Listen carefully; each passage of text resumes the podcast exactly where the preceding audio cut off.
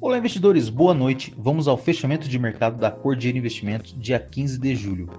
Hoje, o nosso Ibovespa fechou no campo negativo, cotado a 127 mil pontos, uma queda de 0,73%.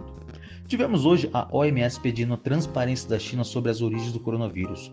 O diretor-geral da OMS destacou que a primeira fase da investigação foi bem sucedida mas diz que Pequim ainda precisa compartilhar mais informações a respeito da questão. O embaixador da China, Yang Woming, afirmou que os Estados Unidos têm usado o pretexto de segurança nacional para cercear os chineses no 5G, o que coloca as relações entre os dois países em uma nova encruzilhada. O diplomata que chamou a atitude americana de, abre aspas, bullying tecnológico, disse esperar que o Brasil considerará interesses nacionais no 5G. Segundo ele, a China não tem intenção de exportar ideologia e quer relação sem conflito com os Estados Unidos. Afirmou ainda que as relações com o Brasil são complementares e cheias de vigor e quer que, com a expansão chinesa, o país pode exportar bens de maior valor agregado. Em 10 anos, a China importará, em termos cumulativos, 22 trilhões de dólares em mercadorias.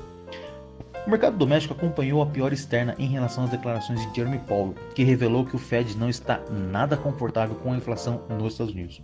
Segundo ele, a inflação agora não está moderadamente acima de 2%, está bem acima. O presidente do Fed disse ainda que o nosso desafio é como reagir à inflação mais alta do que esperávamos.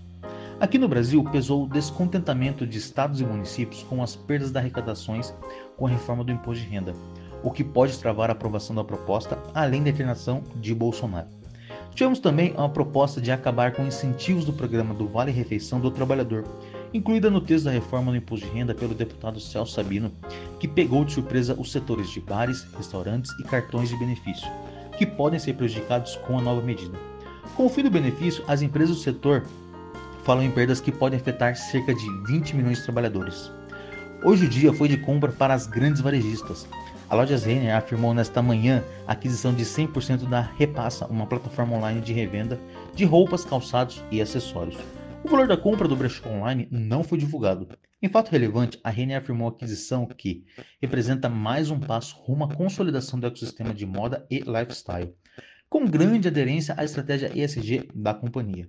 E a sua rival Magazine Luiza anunciou o acordo pela compra da plataforma e-commerce de tecnologia e games Kabum. Em fato relevante, a companhia escreveu que a aquisição será feita em etapas.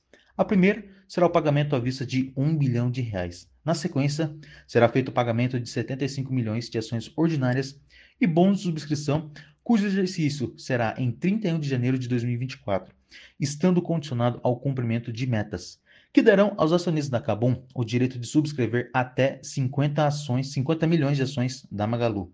De acordo com o comunicado, as vendas da Cabum mais do que dobraram em 2020, impulsionadas pela pandemia com um aumento de 128% em relação a 2019.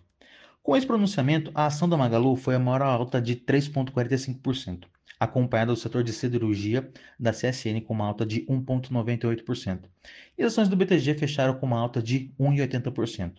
Já as maiores baixas tiveram a CVC caindo 3,54%, seguido de Pecar 3 com uma queda de 2,97% e Sula 11 com uma queda de 2,63%. O dólar futuro fechou com uma leve alta de 0,83%. Encerramos aqui nosso fechamento de mercado da Cordiano Investimentos. Eu me chamo Tainan Barbosa e qualquer dúvida não deixe de consultar seu assessor.